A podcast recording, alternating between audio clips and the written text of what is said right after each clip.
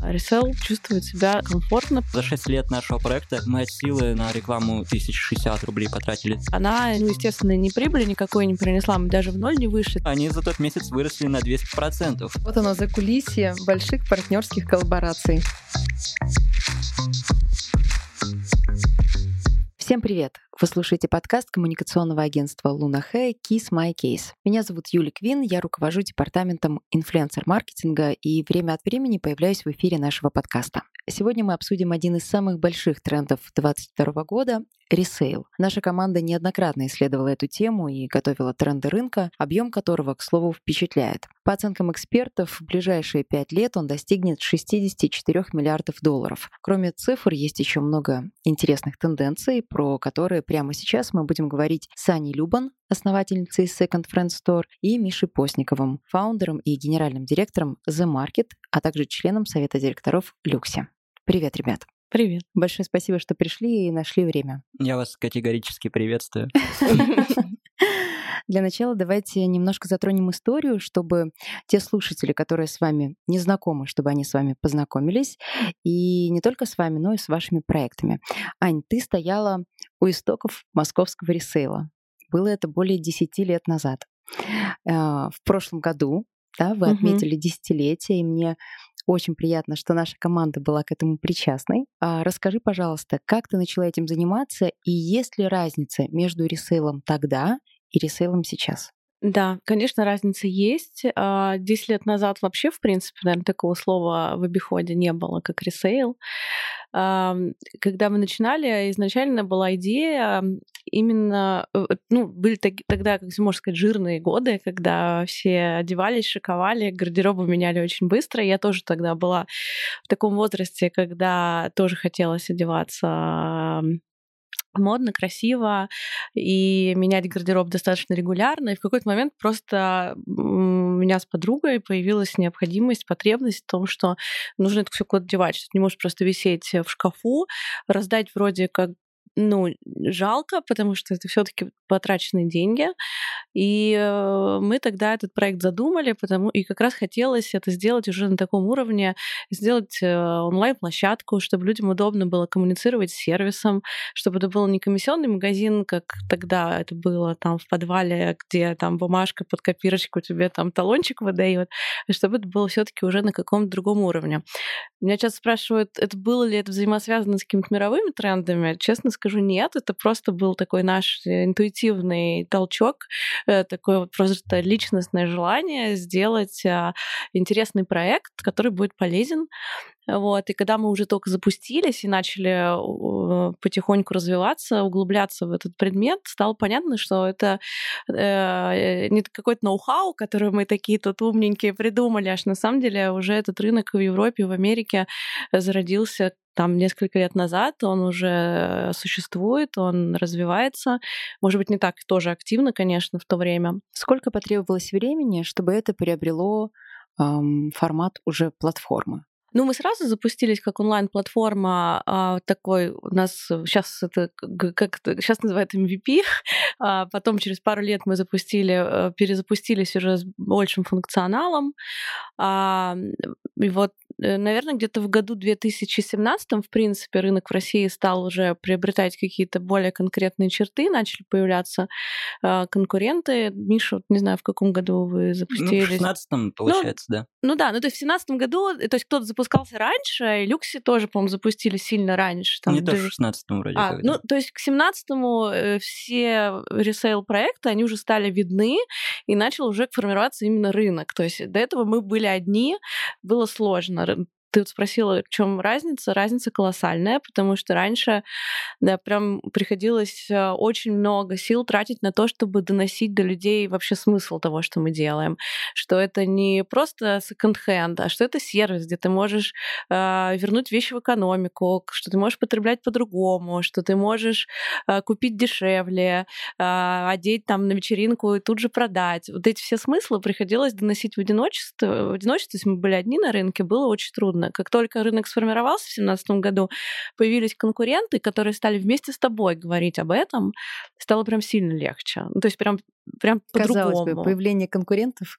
Да, я всегда всем говорю, что как э, здорово, что есть конкуренты, потому что и мы стараемся со всеми дружить, не закрываться ни от кого, а, потому что мы те, кто этот рынок формируем в России, мы вообще находимся у самых истоков, и э, когда есть возможность общаться с конкурентами, делиться опытом, я считаю, что это хорошо, что у нас еще впереди огромные колоссальные возможности, где мы еще сможем там помериться силами, а сейчас важно все равно коллаборироваться и сохранять а, коммуникацию между друг другом. Миш, расскажи про свою платформу The Market. Знаю, что она несколько по-другому устроена, чем классический ресейл, э, чем то, о чем говорит Аня. Мы начинали с соцсетей.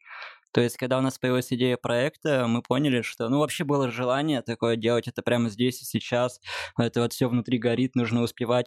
И, как писал знаменитый американский предприниматель Эрик Рис, не нужно тратить много времени и ресурсов на проект, который в будущем окажется никому не нужным. И вот он как раз придумал идею MVP и так далее. И мы решили именно начать э, с соцсетей, и тогда ВКонтакте было очень популярно, то, что мы так смогли бы набрать аудиторию проверить какие-то гипотезы.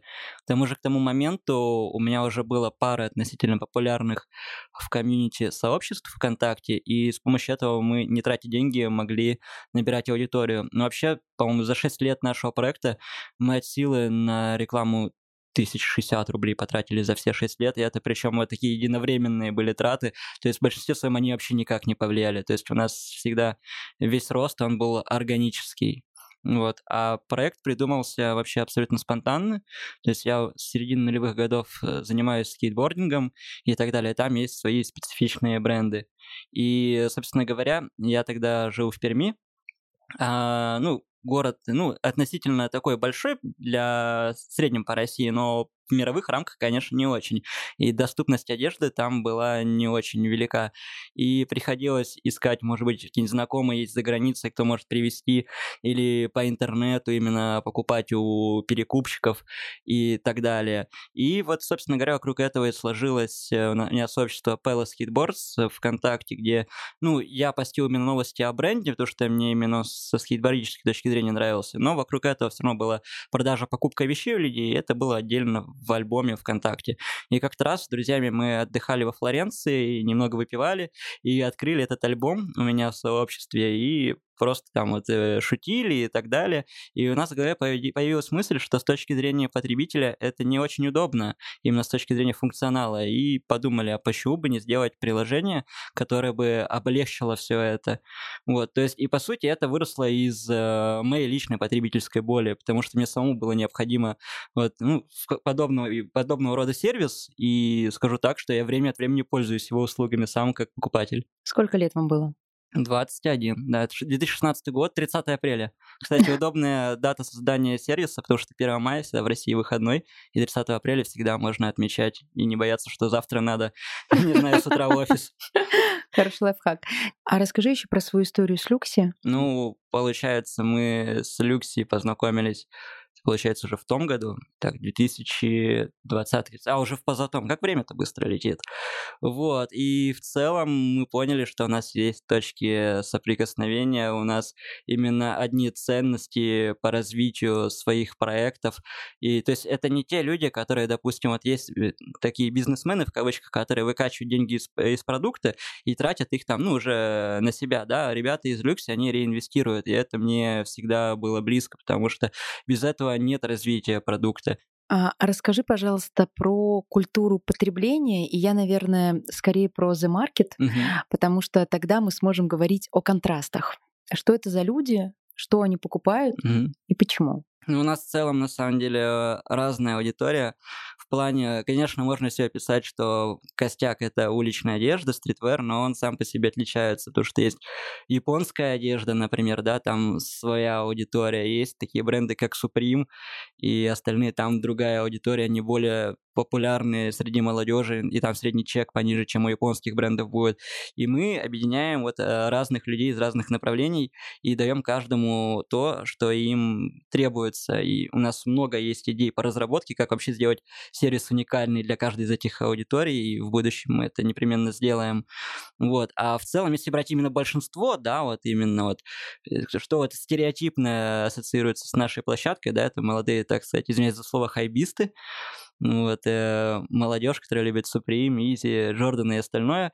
И мне кажется, тут в основном именно у них двигатель для потребления – это демонстративное потребление, потому что, получается, вот человек вот, растет, грубо говоря, в моем детстве не было Ютуба, был там Муз-ТВ, MTV и так далее, там были клипы различных рэперов, а рэперы, допустим, как, через что демонстрируют свой успех, да, там деньги, машины, одежда брендовая и так далее, вот вот. И получается, для подростка, который на это наблюдает, ему хочется ассоциировать себя с своим кумиром. Ему проще это сделать там, вот, через визуальные вот эти э, признаки, через одежду, да, и вот они вот на подсознании пытаются вот как-то вот подражать своим кумирам. И я думаю, многие, конечно, это не признают, но в большинстве своем так и есть. То есть хочется быть частью чего-то большего и одновременно с этим выделяться, потому что на Земле живет 7 миллиардов человек, да, и все равно у каждого внутри сидит СВГ нужно как-то выделиться, нужно быть особенным. А мне очень интересно сравнить это с э, портретом вашего клиента. Как угу. будто бы есть различия, но есть, ну, наверное, да. сходство. Ну, мне кажется, различия э, колоссальные, потому что, ну, во-первых, если отталкиваться от возраста, у нас, конечно, аудитория сильно старше, а, и это в основном женщины. Э, девчонки. А, я думаю, что у вас э, перекос, наверное, больше в мужскую. Ну, больше в мужскую, но да. на самом деле я открыл для себя недавно такой инсайт, что очень часто стали покупать именно Yeezy Boost ы женщины старше 30 лет с регионов, и, то угу. есть активно так. Угу. Ну вот, да, у нас в основном это женщины возраста 25-45, ну это такие основные покупатели и продавцы, к слову сказать, там небольшая разница, если про возраст говорить. А, конечно, у нас а, немножко другое вообще система потребления. А, я вообще все время про это говорю, что очень классно, ресейл, экология, sustainability, философия потребления, это все супер. Но основной драйвер как бы это скептически не звучало, это купить дешевле, продать дороже. Вот я хочу продать, моя задача продать вещь дороже, получить побольше денег. Я хочу купить, я хочу заплатить за эту вещь поменьше. Год назад Business of Fashion выпустили аналитический отчет на, э, о, рынке resale, resale рынке, и э, в, что в, в поддержку покупки этого отчета они делали небольшую онлайн-конференцию, куда приглашали SEO крупных платформ, по-моему, Rebek, ThreadUp, там еще какая-то там э, ресейл-платформа участвовала, участвовала, сейчас точно не помню. И все собственники в один голос подтвердили мою мысль и сказали, что на самом деле основной драйвер — это вот покупка э, дешевле, продажа подороже. И это я как бы вот, если возвращаясь к различию аудиторий, то вот чем движет наша, ауди... наша аудитория, а, это все таки ну вот различаются цели и задачи, мне кажется. То есть это не просто лайфстайл, наверное, а какие-то такие вот э, финансово-экономические признаки. А, ну и, конечно, и бренды совершенно разные а, мы продаем. Хотя, ну, есть тоже какое-то пересечение, ну, пересечение но есть, да. А, бренд же тоже формирует, как а, Миша правильно сказал, когда ты, то есть возможность одеться, это твоя какая-то возможность э, идентифицироваться. И когда ты выбираешь тот или иной бренд, это э, твоя самоидентификация. И если по платформам бренды отличаются, то и аудитория отличается. Если ты хочешь носить Easy Boost или Джорданы, да, например, Джорданы, да. или ты хочешь там Дольче Габбана с кружевами. Ну, то есть это совершенно разный портрет аудитории.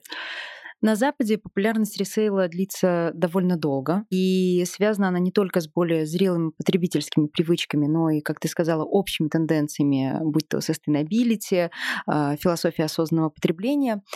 Ресейл в России а, на данный момент мы точно понимаем, что он уверенно набирает обороты. Как вы думаете, э, мотив и причина такая же, как у потребителей на Западе, или мы движимы чем-то другим?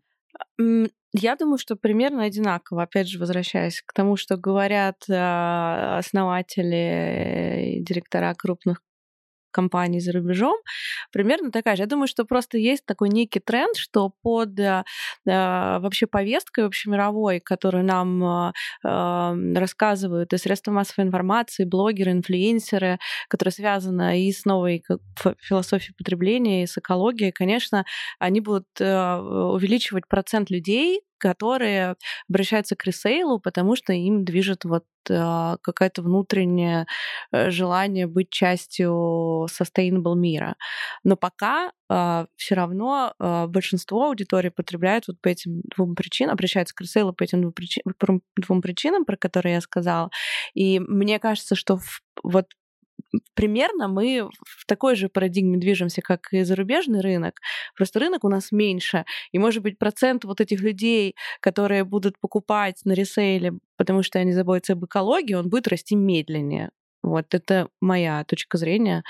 Может быть, у Миши другая. Э, я думаю, что у людей немного другие сейчас заботы. Они, наоборот, э, хотя они подражают именно своим, может быть, сверстниками, инфлюенсерам западного мира и они в первую очередь думают о том, как достать ту или иную вещь, потому что все-таки в Россию всегда тяжелее было достать вещи, чем вот живя в Лондоне или в Париже, да, а в нынешних условиях это еще более актуальный вопрос. Поэтому я думаю, в первую очередь людей волнует именно возможность достать какую-то вещь и приходится обращаться э, к посредникам, потому что все-таки ресел это в основном именно история о спросе и предложении. Именно ресел молодежной одежды, да, потому что в основном продаются вещи абсолютно новые, как говорится, канди 10 из 10. Вот, есть люди, продавцы продают с целью заработать денег, да, и это вполне логично, потому что, ну вот с точки зрения микроэкономики, реальная цена на вещь устанавливается на пересечении спроса и предложения. А в магазине вещи продаются по заданной цене от производителя, и неважно, вот, допустим, какие-нибудь кроссовки выходят, их 10 тысяч пар на весь мир, или там миллион пар на весь мир, цена будет розничная одна, а спрос, а он всегда разный из-за этого, реальная цена, она совершенно другая. Именно поэтому реальная цена на вещь, она всегда именно на рынке ресейла. Ань, к тому, о чем ты говорила, ну, на самом деле, это сильно перекликается с тем, о чем говорит Миша. Эм, число тех, кто покупает, и число тех, кто продает. Вот у вас на платформе это одинаковое или тех, кто продает больше? Да? А, не, не, тех, кто покупает больше. Тех, кто покупает больше. Да. А, пересечение очень маленькое, там процентов 5 наверное, те, кто и покупает, и продает. Это, кстати, о многом говорит. Опять же, The Real Real, там несколько лет назад ставили перед собой такую задачу, чтобы объединить а, аудиторию, которая продает, и аудиторию, которая покупает на 50%. Ну, потому что как, с точки зрения маркетинга ты должен тратить деньги на привлечение пользователя как того, кто покупает, так и того, кто продает. И фактически, если у тебя это совершенно две разные аудитории, твои маркетинговые расходы увеличиваются в два раза. Чтобы сократить, э, что нужно сделать? Э, рассказать всем, что э, цикличность потребления, существует, что вы вот тут покупаете, тут же и продаете, и ты объединяешь две аудитории. Вот у них была задача объединить на 50%. Не знаю, честно говоря, смогли они это сделать или нет. Э, судя по тому, что они зафиксировали убытки, наверное, у них пока это не получилось, но это один из путей э, ресел-платформ, а, чтобы э, выйти в прибыль. Вот. А если отвечать, что у нас происходит Second Front Store, а, покупают больше, а, покупают больше, наверное, раза в три аудитория покупательская выше, чем те, кто продает. В этом и преимущество рынка ресела перед э, рынком именно ритейла, да, потому что вещи, которые у нас покупают, их потом могут выложить у нас на площадке и продать снова. И так по кругу. У нас есть вещи, которые раз по 7-8 точно продавались. Я уже там иногда захожу именно в модерацию, хотя это не мой пол ответственности, но просто именно я для души люблю туда зайти, посмотреть, и я смотрю, ой, я эту вещь уже видел и год назад, и полгода назад. Она просто по рукам ходит, и потому что, я думаю, сейчас это, кстати, будет особенно усиливаться, да, потому что все равно у людей будет потребность именно покупать одежду именно э, новую для себя, как для образа какого-то, не новую с точки зрения состояния, да, и они будут постоянно обмениваться, продавать и так далее, и, допустим, если речь идет о какой-нибудь куртке, да, то там для многих какая разница, что ее там человек до него поносил, да, в принципе, никакой разницы особой нет. И вот именно вот так вот все будет по кругу идти многие вещи, а мы как площадка будем с этого брать комиссию. Зато честно. Факт.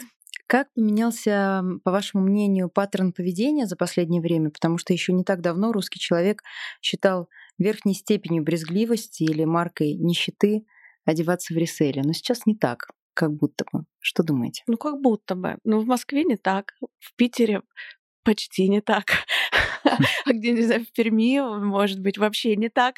У нас, у нас был опыт такой, мы а, работали с региональными блогерами, тестировали как раз гипотезу, как аудитория в регионах а, реагирует на ресел, и вещь, БУ вещи.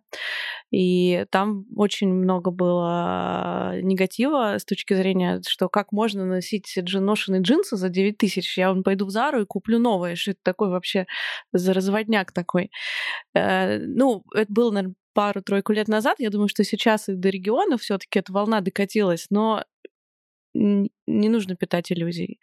Это всего лишь Москва и чуть-чуть Санкт-Петербурга и совсем капельку там города-миллионники по России. Это отдельный пузырь от России на самом деле, который проявляется в разных сферах жизни. Я просто частенько замечаю по жизни, что ну, типа, мы реально в пузыре каком-то многие живем. В Москве? Ну, вообще, в целом, да, и в каких-нибудь городах-миллионниках, то есть именно наш круг общения в основном и так далее. То есть реально, реальная страна живет немного по-другому. Да. Ребят, у нас есть еще одно мнение Давайте послушаем.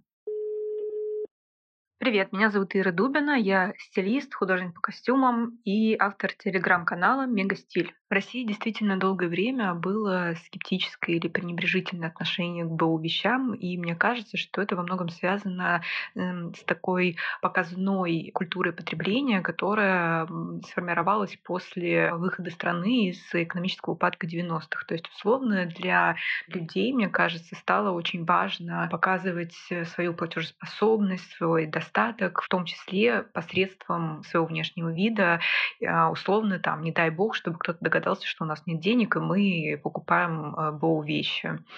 Но, к счастью, в последние годы отношения действительно меняются, и за это стоит сказать э, спасибо прежде всего людям, которые формируют эту ресейл и винтаж культуру а, в России, по примеру э, западных, где они уже достаточно давно развиваются.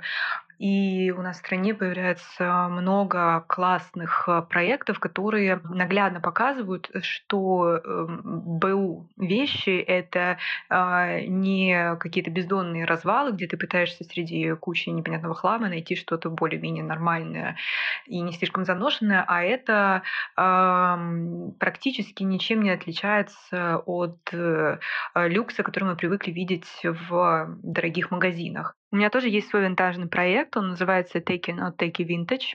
Э, я начала его несколько лет назад, потому что мне хотелось делиться своими находками, которые по той или иной причине не находили места в моем собственном гардеробе с другими девушками, а, и искать для них новых прекрасных хозяек. Для своего проекта я ищу брендовые вещи, а, зачастую из подиумных коллекций. Они все в прекрасном состоянии, все невероятной красоты. И мне кажется, это очень круто, когда ты можешь купить вещи Dior, э, Versace времен Джани Версачи, э, Жан-Поль Готье по достаточно адекватной цене, которая э, гораздо ниже того ценника, который мы видим в магазинах сейчас. При покупке на ресейле я, конечно, в первую очередь обращаю внимание на внешний вид вещи, на то, как она соотносится с моим стилем, с моим гардеробом.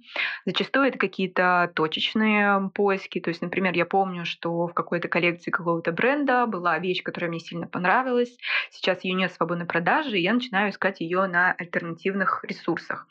И, к слову, мне кажется, что это один из главных плюсов э, ресейла, потому что такая отложенная покупка избавляет тебя от э, спонтанных э, трат. То есть э, ты меньше подвержен какому-то массовому влиянию растиражированных трендов или вещей, и скорее покупаешь то, что тебе действительно нравится, и то, что ты действительно будешь носить долгое время. Для меня ресейл и винтаж — это не только и не столько экономия денег на покупке люксовых вещей, хотя Это тоже важный фактор. Но скорее это возможность купить э, уникальные э, предметы гардероба, которые ты не встретишь на каждом втором на улице, на каждом третьем в Инстаграме, и которые помогают тебе формировать э, твой собственный стиль без оглядки на какие-то массовые тренды, например. Ань, вы работаете с художниками и подходите к работе максимально творчески. Расскажи, пожалуйста, о каких-то самых значимых коллаборациях, которые у вас были в Second Front Store? Ну, мы э, это начали в прошлом году с вашей подачи, к слову сказать. Э, мы на десятилетие Second Front Store э, делали коллаборацию с художником Тиграном Мутисяном. Вот. И это был наш первый такой опыт. А, вообще это очень интересное направление, когда ты соединяешь а, fashion и арт, и все это еще двигает а, культуру потребления на вторичном рынке. Коллекция была супер классная, на мой взгляд и вкус. На мой тоже. И да, ты тоже ее видела.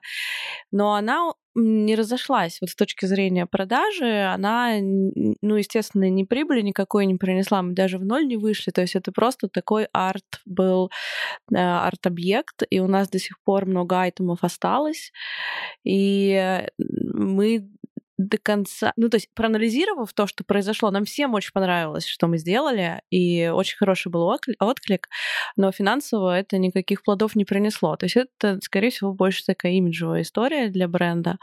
Мы потом это проанализировали внутри и пришли к выводу, как раз возвращаясь к разговору об аудитории, что движет аудиторией, когда они покупают на вторичном рынке.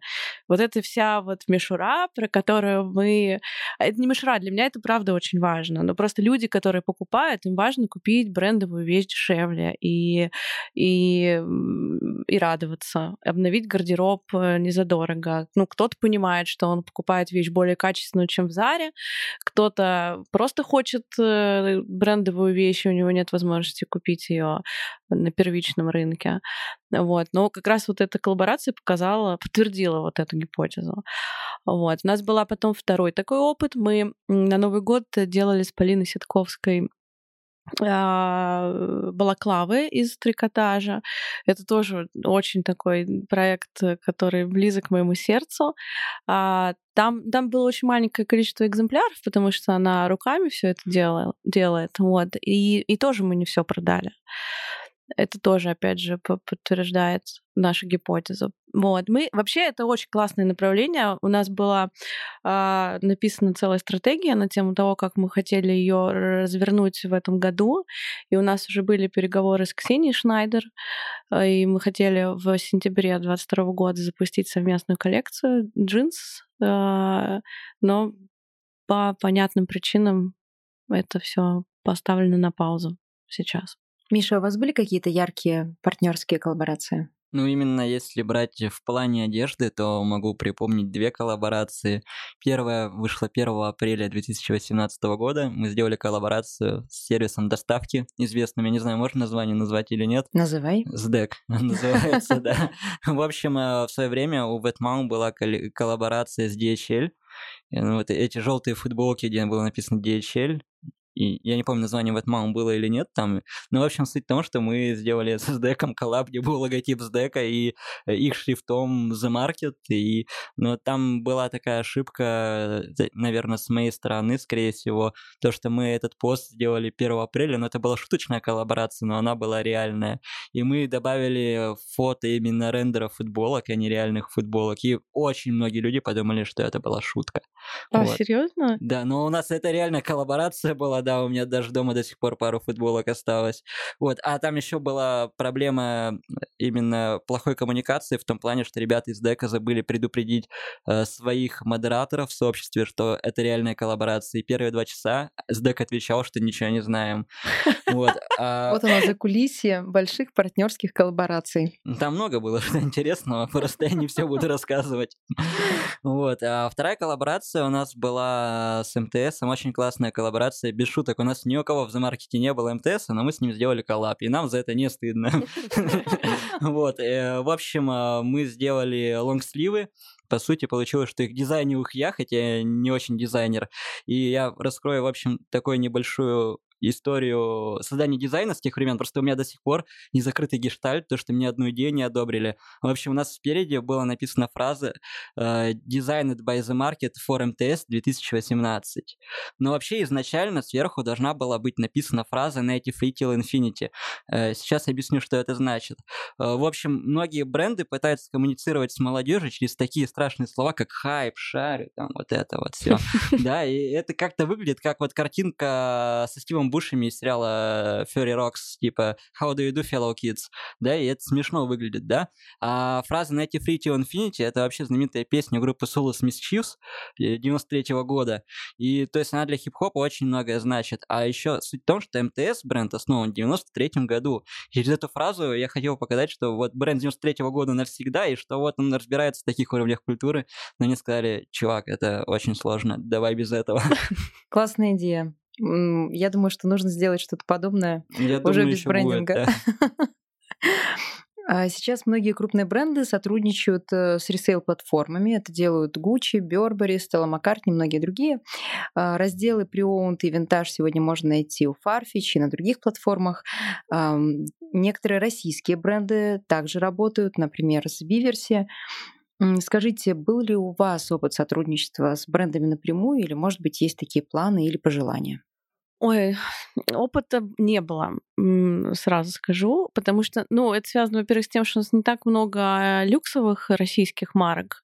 А, У нас был опыт общения с а, брендом из масс-маркета, у которых была потребность ресейл а, себе сделать, даже не знаю, как вклиниться в эту струю, но просто с точки зрения экономики бизнеса, масс-маркет продавать на вторичном рынке по той бизнес-модели, по которой развивается second front store, это просто заранее заведомо экономически невыгодно.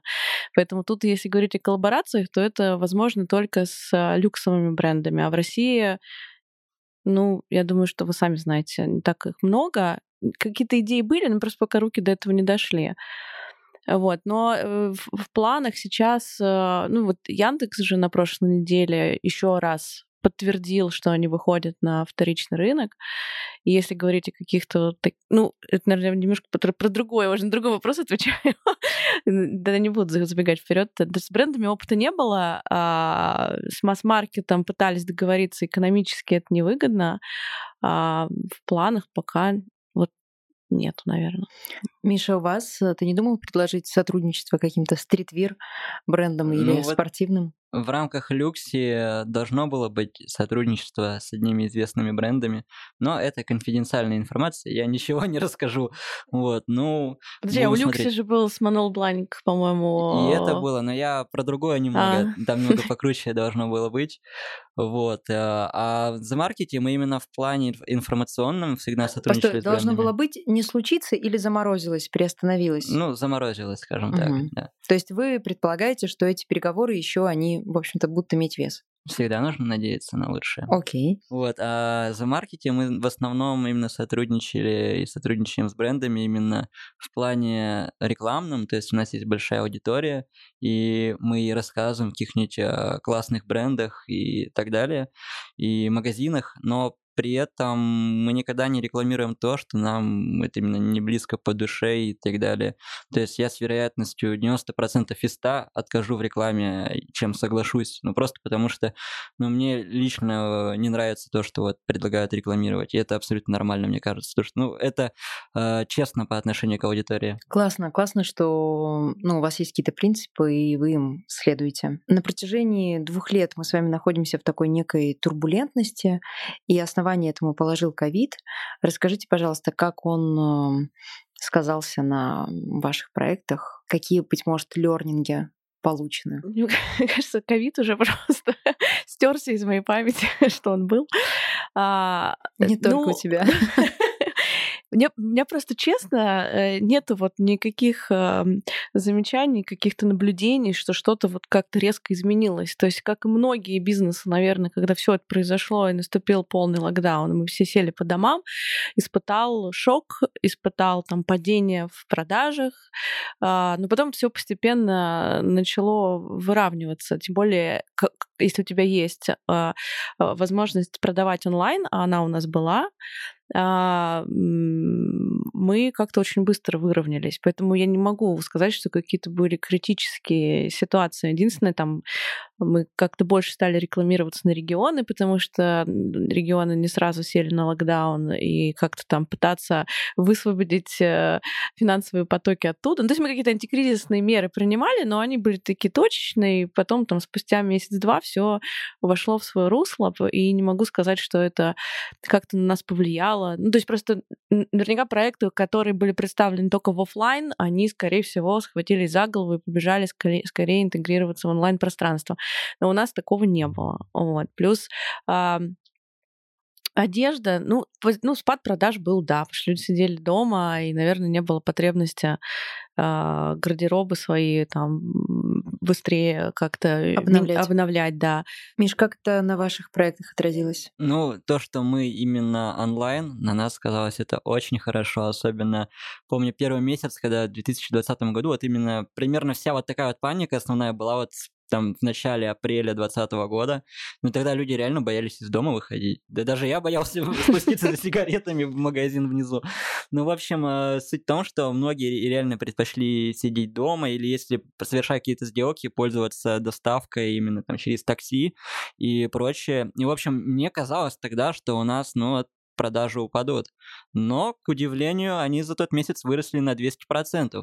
И на следующий месяц выросли еще Речь на 200. про The Market или про, про Люкси? Про The Market, да, я тогда к Люкси вообще не имел отношения. Угу.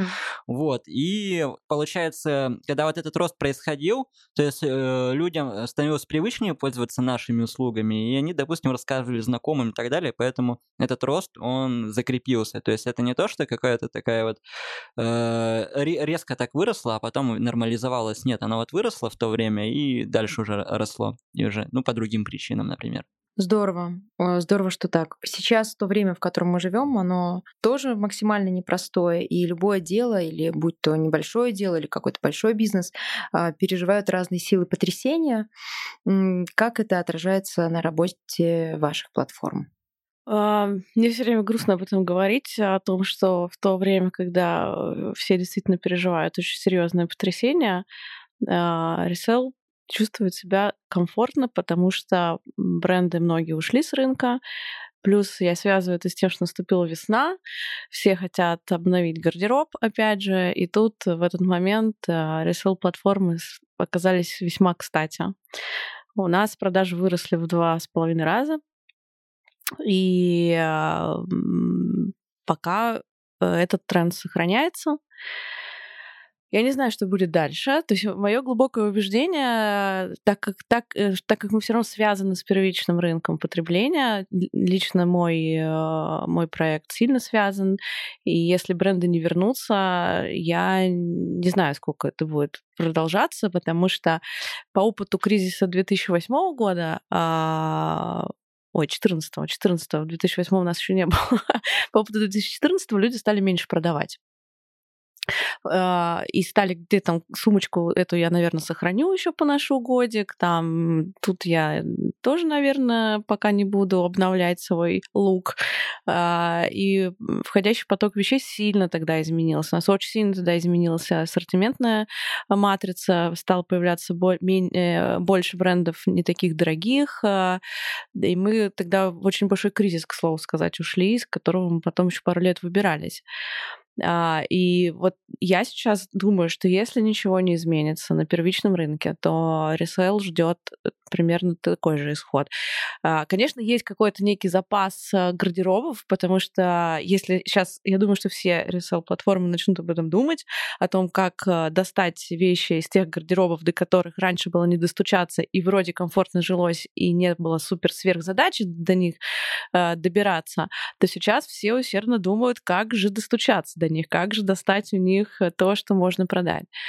И если вот это потребление, цикл вот этого потребления не вернется на круги своя, то вообще у меня большой вопрос э, на тему того, что будет с российским рынком ресала. Интересно. Да, ну, первоначально я хотел сказать, что я всегда говорю, что я бы предпочел добиться успеха в конкурентной борьбе, а не за счет каких-то печальных событий, но э, что сказать? Ну, сейчас у нас рост в три раза оборотка именно с конца февраля.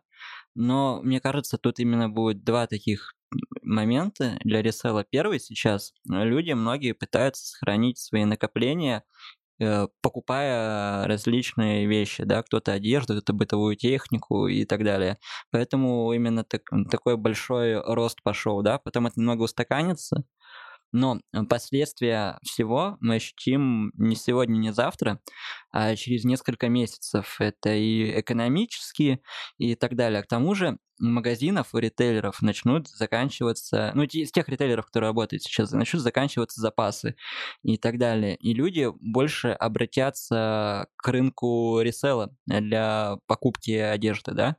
А Насчет того, что все-таки запасы там одежды кончатся на рынке ресела, э, тут опять же возвращаясь к тому, что у нас некоторые вещи по 5-8 раз продавались, да, э, люди будут просто бывшие в употреблении вещи продавать друг другу и так далее. Еще такой момент, что одна из самых популярных профессий в будущем станет профессия челнока, как в 90-е.